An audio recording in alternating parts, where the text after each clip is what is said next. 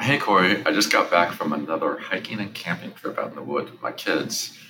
As we were out there hiking and looking for a place to set up camp, I found myself thinking, this reminds me of tax credits. All right, extended metaphor time. So, uh, explain. Well, the first time we went on one of these trips, everything seemed mysterious. The kids were nervous, there was a lot we didn't know and didn't understand. But as we spent more time out in the woods and camped more often, we got more comfortable. We learned what we're doing, and it's not really intimidating or mysterious anymore. It's the same thing with tax credits. Confusing at first, maybe a little scary, but once you understand them better, you can really appreciate what they can accomplish and why they matter. All right. And if I might extend the metaphor just a little bit further, all it takes is a good guide.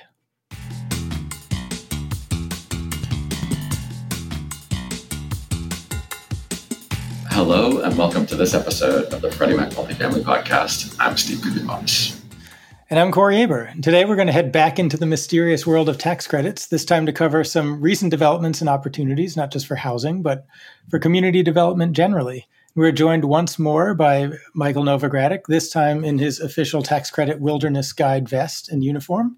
Uh, Michael is head of and namesake for one of the leading tax credit accounting and consulting firms, Novogradac. And he's the host of his own podcast, Tax Credit Tuesday. So, Mike, thanks so much for joining us. Thank you very much for having me back. All right. Yeah, it's, it's really great to have you back because the last time you were on on the show back in 2019, I think was one of the best uh, sort of introductions in histories uh, on the low income housing tax credit that I've ever heard. Um, so I'm excited to continue the story here. Uh, but being focused on housing so much, right? Just personally, I naturally think primarily about the housing aspects of tax credits. But that's just part of the story, just as housing is really just one part of a broader community development story. So let's get into that more complete story today. So, Mike, how would you characterize some of the rest of the tax credits and, and fit it into that broader story? Yes, uh, thank you for that uh, great introductory question about community development tax credits, because the long housing tax credit really is part of a broader group uh, of community development tax credits. You know, those tax credits designed to create public-private partnerships that'll further community development with an emphasis in distressed areas.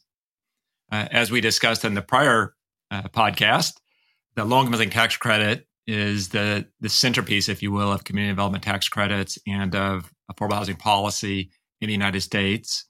And as I mentioned before, that's an allocated credit, a nine percent credit, as well as a private activity bond financed or four percent credit, which we can talk about more the details of the two types of low income tax credits uh, in a bit.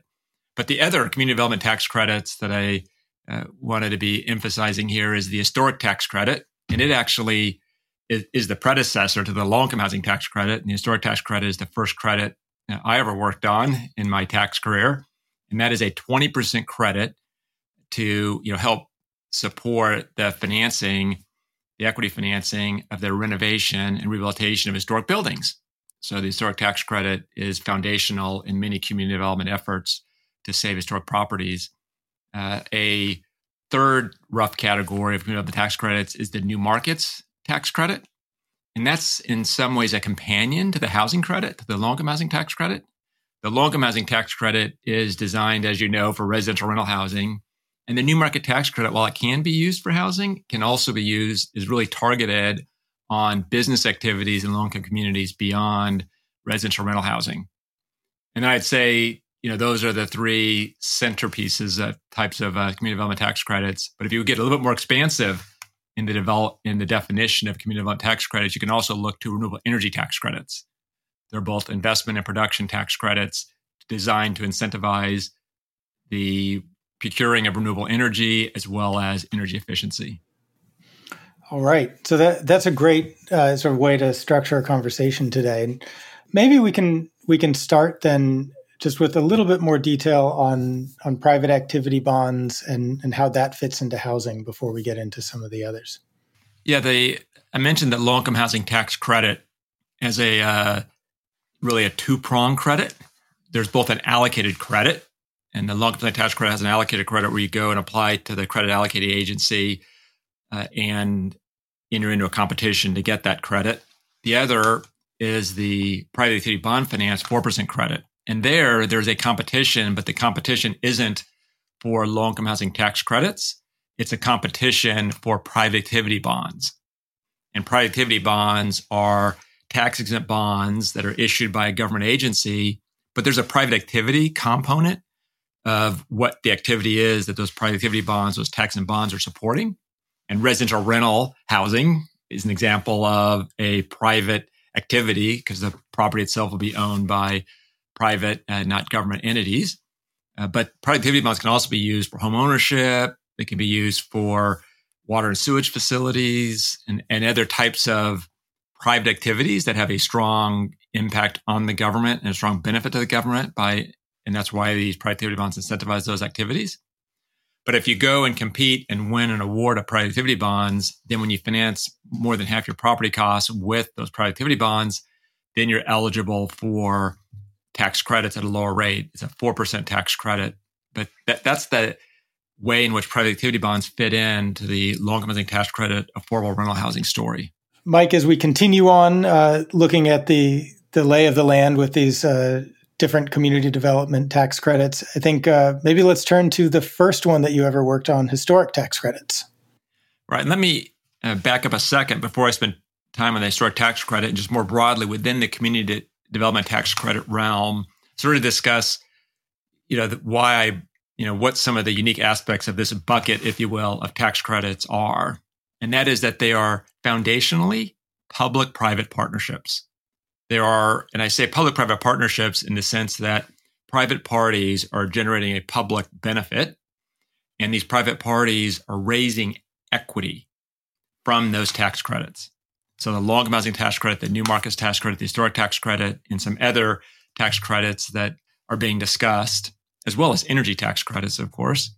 Uh, you know, they're all about getting private equity invested at the beginning stage, the high risk phase, the development phase, uh, of these activities. And they're sort of foundational to making these projects, these investments financially feasible. And the concept is that the private parties take all the development, lease up risk, and operating risk. And then these tax credits are claimed and retained over time to the extent that the actual project performs the public purpose it's being incentivized to perform. So they really are success based public private partnerships. And I think that's important as you're thinking about low income tax credit, new market tax credits, and historic tax credits. But kind of stepping back to the now talking about historic tax credits, the historic tax credit, it's 20% of your qualified rehabilitation costs of historic buildings. And it, those credits, you know, investors will come in, they'll invest equity uh, in a partnership, and then that equity from those historic tax credits helps close the financing gap so you can renovate an historic property uh, and keep and preserve uh, the character of that neighborhood or that building for future generations. That's great, and uh, and like you said, that one goes back the furthest. And I think that uh, it could be housing, could not be housing, much like the new market tax credit. Is is that accurate? That is correct. All of these tax credits, obviously, the low income tax credit is all about housing, but the new market tax credit and historic tax credit and energy tax credits can all be used in combination with housing. And we've worked on a number of properties and a number of investments where they do end up layering in more than one of these subsidies. So let's turn to the new markets credits then, and then uh, maybe we can talk a little bit about how they fit together. Great. Yeah, we I, m- I mentioned the historic tax credit it was the first tax credit, if you will, that I ever worked on. And I always think of it as the uh, initial community development tax credit, but I'm sure other historians can correct me. Uh, but the historic tax credit, and then you had the low income housing tax credit. And then the new market tax credit was created in 2000 almost as an adjunct or a sibling of low income housing tax credits. Low income housing tax credits are foundationally residential rental housing. New market tax credit is designed to be to incentivize investment in businesses and low-income communities that aren't residential rental housing. So it generally is not housing. That said, uh, you can use new market tax credits to finance businesses that are not sort of primarily residential rental. So you can use them for mixed use housing, uh, for example. And in fact, over 16,000 affordable units have been financed in part with new market tax credits. And the new market tax credit is all about you know, you go to the CDFI fund, you get an award of the right to issue, you know, equity, and then you go out and raise equity based upon these new market tax credits. Then you can use that equity to make below market loans and equity investments in businesses that are operating uh, in distressed communities, in low income communities, to be exact. That's great. And so the and like you say, so so one outcome is is the sixteen thousand housing units you referenced, but then there, there's because this is broader than that. There's other kind of benefits that flow to the community, and people need to consider, you know, uh, how are they going to benefit the community and things like that. How, how how does that how does that work? Is it jobs created, other things? Yeah, that is a great question. We just uh, recorded a podcast on community impact and community outcomes. Uh, and there really is a focus on outcomes. There's a competition that you engage in with other community development entities if you're wanting to go and access this resource so that you can uh, then uh, invest in uh, distressed communities. And there is a great focus on outcomes, and the outcomes can be jobs, it can be wealth building. Um, there's a variety of possible outcomes. And the CDFI fund, when they're going through and evaluating uh, applications, they view all those various outcomes. And just to give you a sense of the diversity of the investments, there have been over 1,500 manufacturing industrial businesses uh, in distressed communities that have received and benefited from uh, new market tax credit, subsidized financing, and over 2,500 qualified healthcare facilities, schools, daycare centers, apprenticeship programs, treatment facilities, and others, uh, and over 140 small business incubators. So there has been a lot of diverse activity. And that's one of the beauties of the new market tax credit is it is rather diverse in terms of the number of businesses it can support. So, and, and that I, I suppose is where you really start to see that that uh, broader community development story. Because when we talk about housing a lot, and, and you know, we've had a couple guests on the show talking about areas of opportunity and bringing opportunity to areas that may not be uh, formally defined as areas of opportunity today. So it sounds like new markets tax credits are, are part of that equation, and especially maybe if done in the same markets as low income housing tax credits. Is that a fair assessment? It is. And I'd also note on the historic tax credit, roughly half of the historic tax credit developments that have moved forward, you know, since the inception of the incentive are in low income communities. So historic tax credits, while there isn't a specific targeted focus on low income communities in the sense of you know the way in which the incentive itself is statutorily constructed it is in fact very critical to renovation uh, uh, and economic revitalization of distressed communities. So before we before we leave this you know sort of summary level uh, discussion of the different types of credits you mentioned renewable energy tax credits. So let's talk about that for a minute. Yes, the renewable energy tax credits, where we tend to see that in a community revitalization area, is in the energy efficiency side and the renewable energy generation side. So, in the renewable energy generation side, there is a 26% tax credit for solar panels. So, you can envision you know, all the various uh, incentives that I've already discussed having a you know, solar component uh, to it to generate uh, renewable energy. So, that, that we see you know, quite a bit. Then there's also a tax credit that really ties into energy efficiency for housing. And there's a 45 cap L for the code heads who are listening in. I'm sure that's a broad audience, but it is it is in uh, colloquially referred to as the 45 cap L credit as well. Uh, the 45 cap L credit is two thousand uh, dollars a unit for energy for building uh, energy efficient units for housing, and those are the two areas we see it the most in the housing context. And there are other you know, energy uh, tax credit incentives, but those are the two of most note for this subject.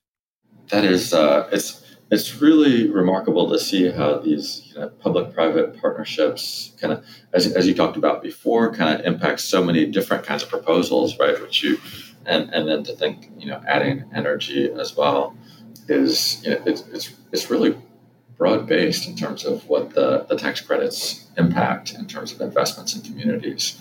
How about uh, maybe we could talk about over time? You know, is it this this is generally growing demand, or uh, how how, how have things kind of progressed as uh, through different periods of time? It's certainly growth is the longer term story.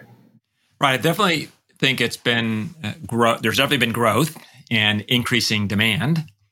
So all of these incentives, you know, every year that you know more work with them, you know, what used to be complex isn't complex when you do it a lot. As you mentioned, if you you know go on a hike the first time, you need a map. By the tenth time you're doing it, uh, you can go on the hike without a map. Uh, so that so there's definitely the notion that you know with repetition comes simplicity and more are available more you know realize this these incentives are out there and compete for them and that's all good because one of the foundations and the benefits of public-private partnerships is the competition that goes on, and the competition is what drives greater efficiency. Uh, and we're seeing that in uh, you know in equity pricing. We're seeing that in community outcomes uh, as these tax credits are used. Now, obviously, those are overall trends depending upon you know the economic cycle and other factors. It's not a, a constant trend of you know, of sort of greater equity pricing and greater demand in the rest. But that is the, the long term trend taking into account economic cycles. I think perhaps the area where we've seen the most growth or most dramatic growth recently, though, has been in uh, private activity bonds and 4% credits. Is that right? That is.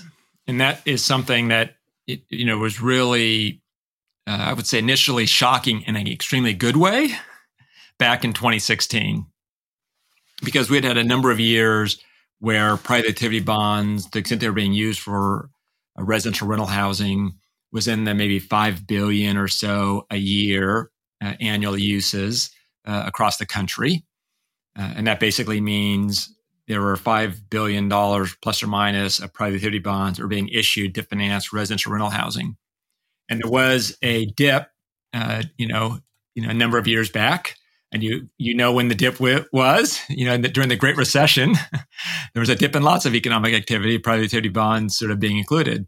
But absent that it was clicking along at this you know five to six billion dollar uh, annual amount. But in 2016 you know a number of events you know came to be that led there to be a dramatic spike in the usage. And it went from you know five to six billion to 14 billion. I mean more than double.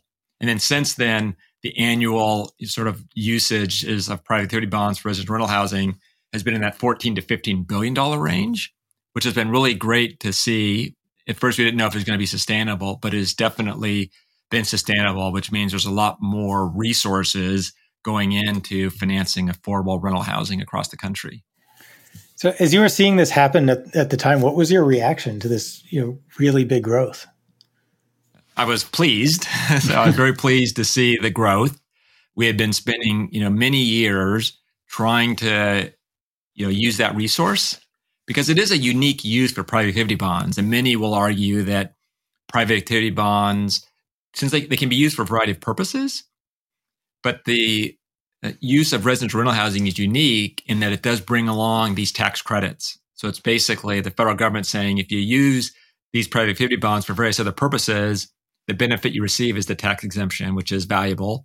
But if you use them for low-income tax credits, you know, your state, you know, you know, your possession, you get not only the tax uh, exempt benefit, but you also get these tax credits that go with it, like a match.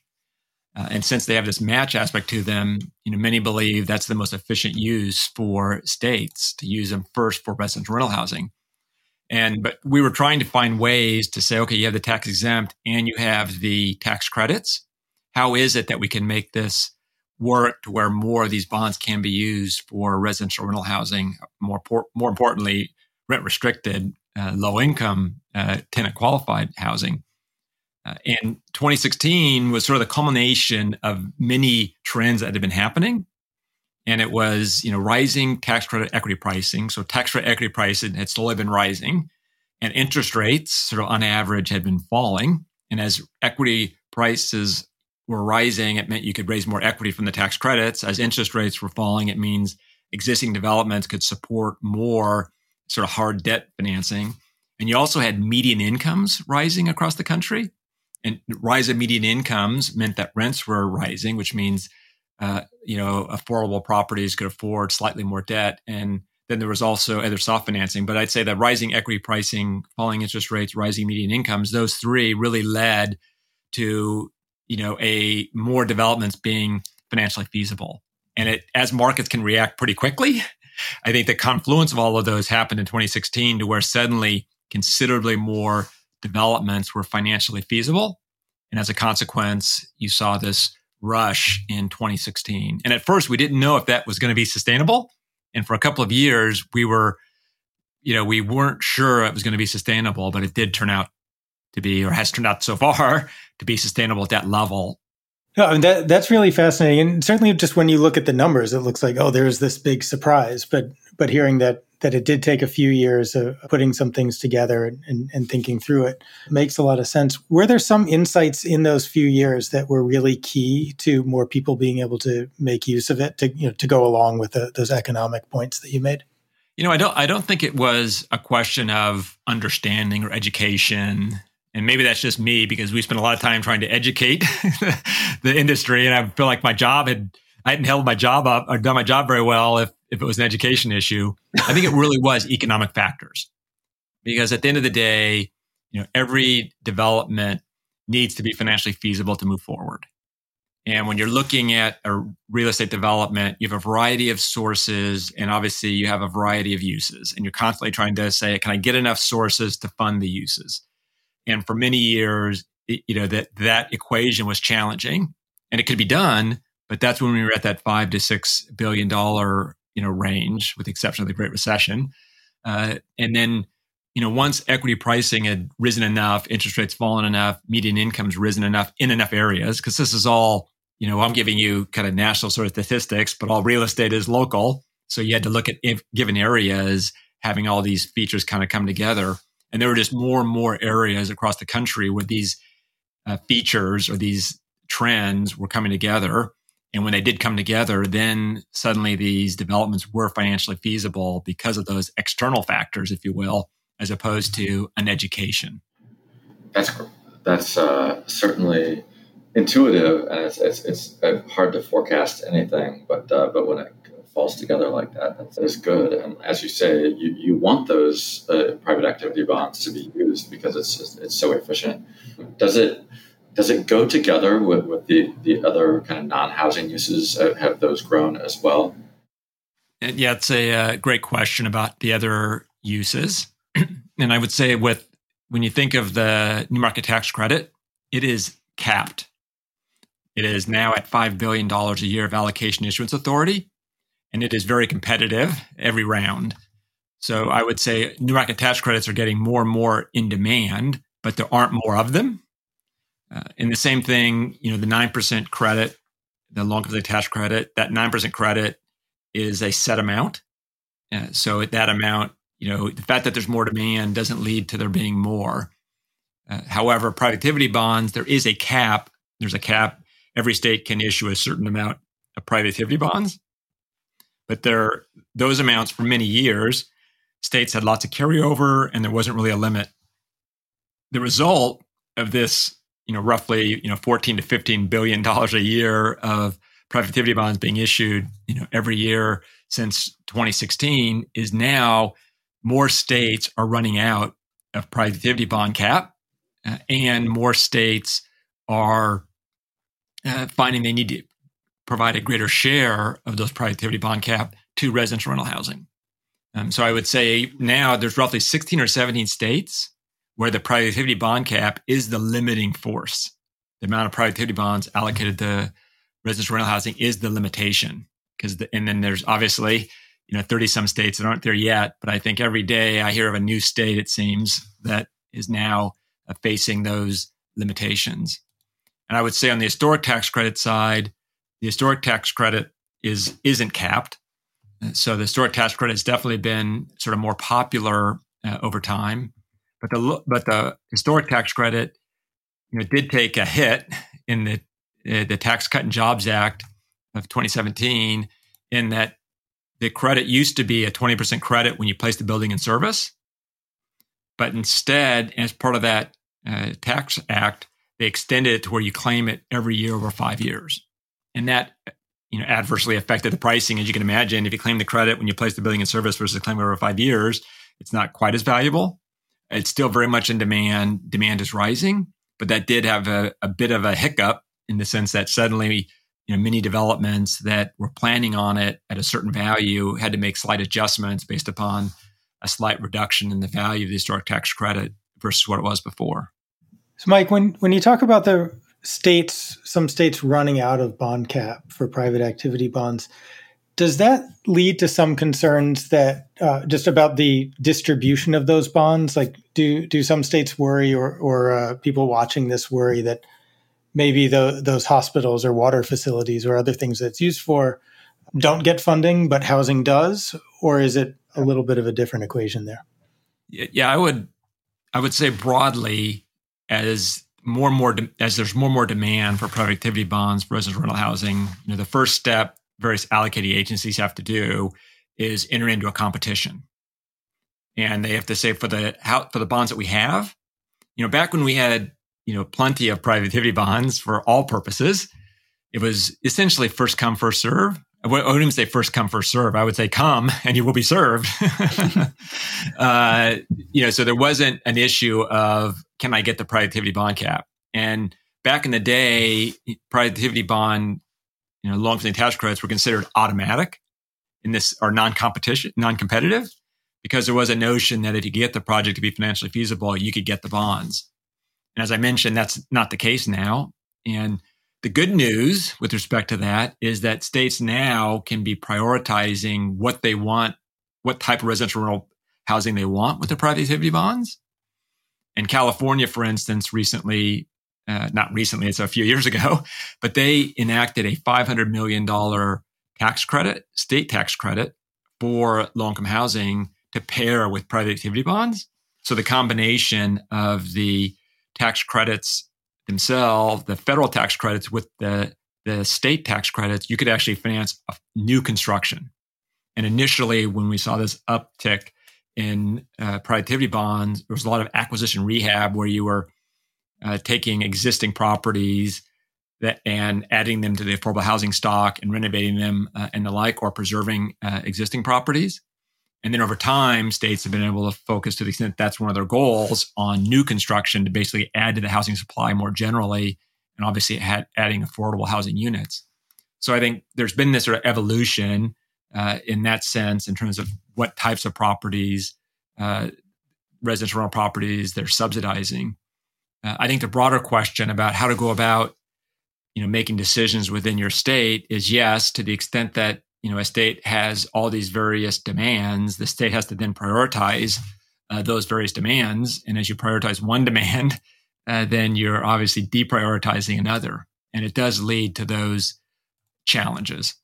One other development uh, that's recent with the 4% credits is that 4% now really means 4% so two aspects of that that i think are interesting. One is uh, wait, really? It wasn't always 4%? So I'm sure some, some people might be wondering that and how, and how that plays out. And then two, what does that 4%, uh, true 4% mean to uh, the use and impact of those credits now, especially when running up against bond cap?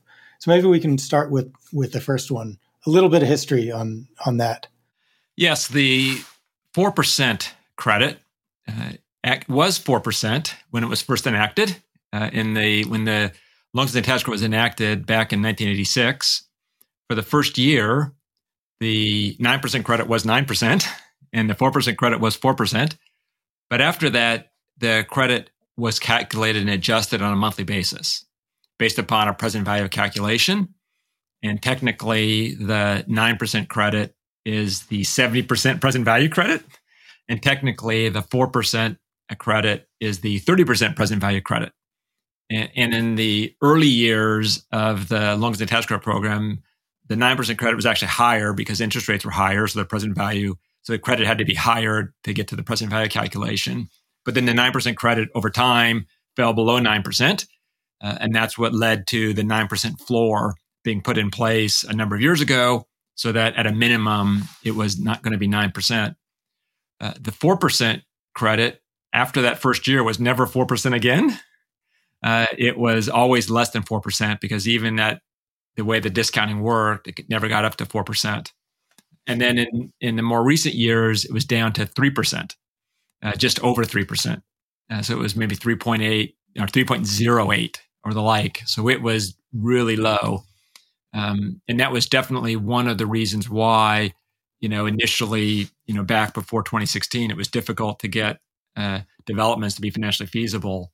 Uh, they ended up having, you know, as I mentioned, a variety of reasons why more developments became uh, financially feasible. Um, but it's still a, you know, it's always been a challenge to do new construction with private activity bonds as opposed to acquisition rehab. Well, we've been trying in the broader community for years to get there to be a four percent floor uh, to address the fact that this in, that this rate was falling so much. And then at the end of last year, uh, Congress did enact a four percent floor. So now the four percent credit really is the four percent credit, and it does mean that the amount of equity you can generate from tax credits for private activity bond finance residence rental housing is now you know over 30% higher than it otherwise would be. And that's one of the reasons why i think into the future i mentioned roughly 17 states you know you know as of the time i last checked a month or so ago we're running up against limitations of private activity bonds. It's only going to get worse because that raising that 4% floor to a, or, or creating a 4% floor uh, means that more developments that were on the books using a three point plus percent rate will now be financially feasible and they'll be reaching out to their uh, allocating agencies to try to access private activity bonds. And, and I think that's, that's it's great to get that increase. And, and like you say, going from a 3% to a 4% is, is, is really meaningful. Um, and, and people do take notice. It's, uh, it's timely, I would say, too, in that uh, so many costs for developers are going up a lot right now, and so so that kind of thing is is is definitely needed. Um, do you, do you think um, uh, you know just current situation? Um, like you said, you, are there other driving factors that are affecting development? I definitely think everything that I hear about with respect to clients are the rising construction costs. You know, as you note, uh, you know, construction costs have have really spiked. Uh, and you know, there's lots of numbers out there. You know, lumber prices are up over 300 percent in the last 12 months, and you can easily imagine you're doing your development and you've done your financing structure. You've got your sources equal your uses and all the rest, and then suddenly your lumber costs go up 300 percent, over 300 percent. And then you say, well, maybe I'll go to iron or something. And it's like, well, iron costs are up over 100%. So it's not as if uh, there's, you know, there's a, there's another source of materials that are going to allow you to offset those costs. Um, unfortunately, I think many developments, you know, can't use the 4% uh, floor to help absorb those costs because the timing rules and effective dates and, and all the rest. And there's a whole other podcast on that topic.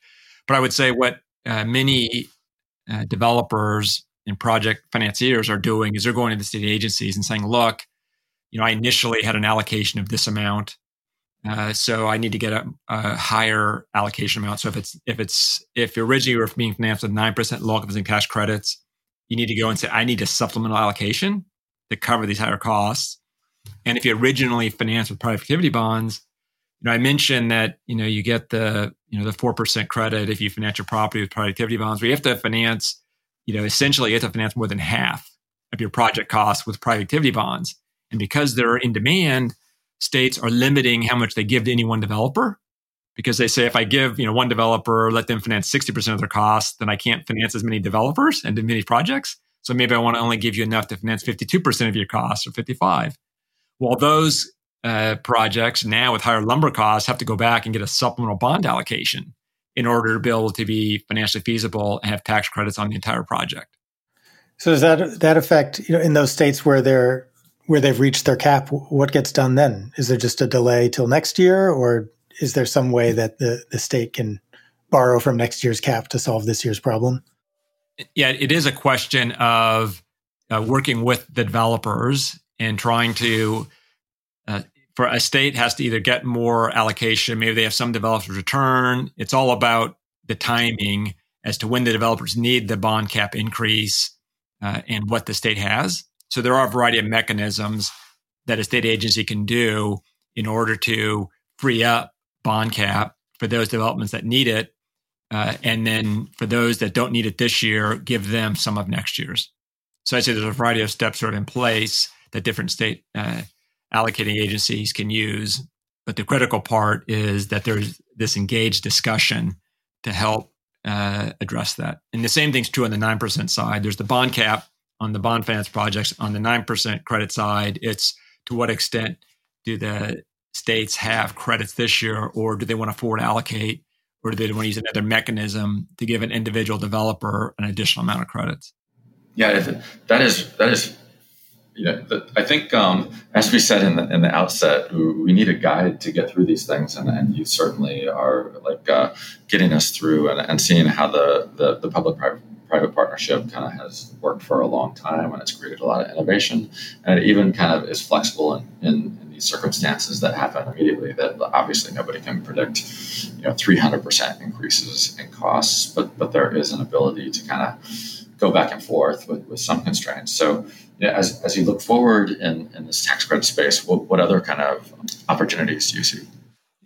I think that members of Congress, you know, the White House and others look at community development tax credits, a broader universe of community developers, uh, look at the low income tax credit, new market tax credit, historic tax credit, and look at them as success stories. But then they also look at those and say, well, what are we not uh, achieving? What do these tools not allow us to do? That we should be creating additional uh, public private partnerships, public private tax credit partnerships to accomplish. And when you look at the low income housing tax credit, you say it is great at serving, you know, income levels uh, of tenants at 60% of area median income or less. But oftentimes people refer to sort of the missing middle. You know, how do we go about serving tenant populations above 60% up to 100%? And there's a variety of ways of doing it a, little bit with the low income tax credit through the average income test, through you know mixed income housing and the like. But there's a proposal to actually create a middle income housing tax credit. So basically, you'd have a tax credit that could subsidize construction of new uh, affordable units uh, or renovate units and commit them to affordability. But the affordability mix would be 100% up to 100% of median income as opposed to capping it at 60%. So it'd be an extra tool to fill that gap. And then, so that's one is this sort of, you know, missing middle in terms of the renter population. But others will say, well, this is great. We're, we're, we're subsidizing and incentivizing and creating affordable rental housing. What can we be doing on the home ownership space? And we have a number of distressed communities across America where we have, you know, buildings that have been abandoned, homes that have been abandoned, you know, lots in uh, residential areas where, you know, basically the cost of construction or renovation, acquisition renovation exceeds what the market value is in that community, what you can sell it for. So these homes stay uh, in their current sort of condition. And the idea is we could revitalize these communities as well as encourage uh, uh, home ownership in these communities by you know sort of solidly middle class as defined by that area by creating a tax credit to cover that difference. So there's a tax credit being proposed that would create a tax credit to fill the gap between what it costs to acquire and renovate in one of these distressed communities and uh, and what you can sell it for, uh, with a limit on 35 with a limit as to how much tax credit you can get as a function of uh, construction costs. So that's another one is you know home ownership in distressed, I should say renovation, new construction of uh, homeowner occupied properties in distressed communities. That's another one. And then a third is dealing with, you know, there are a lot of non historic buildings that are more than 50 years old. And, you know, they're non historic, so they're not eligible for the historic tax credit. Uh, and as part of an effort to uh, renovate those buildings, particularly those buildings near public transportation, there's a being proposed a 50% tax credit there to try to help, uh, you know, renovate those older buildings uh, that are near public transportation centers to help create, you know, more vitality around current or planned public transportation centers. But as part of that, there's also a, a desire to also increase uh, and create a greater uh, rehabilitation tax credit if you're interested in developing affordable housing, uh, you know, near these spaces and uh, farther away. So there's these other tax credits that are sort of out there that are being proposed, uh, and they're all built upon the success historically of public-private tax credit partnerships. All right. Well, we're certainly looking forward to seeing uh, seeing what develops further in the uh, in the tax credit space in the community development space. So, Mike, thanks so much for joining us this time. And as more develops, we'll uh, look forward to hopefully having you back on the show to be our guide once more. Thank you very much. I appreciate the opportunity. And as a Eagle Scout, I'm wondering what my Scoutmaster thinks about how good a guide I was. Thank you. Thank you. Freddie Mac Multifamily Podcast is produced and supported by a team of our Freddie Mac colleagues, including our production manager, Melissa Bosma, editor, Stephanie Heston, and audio producer, Dalton O'Cola. To listen to more and keep up with the latest episodes, be sure to subscribe wherever you get your podcasts. And check our website, mf.freddiemac.com slash research for the full catalog of podcast episodes and original Freddie Mac research.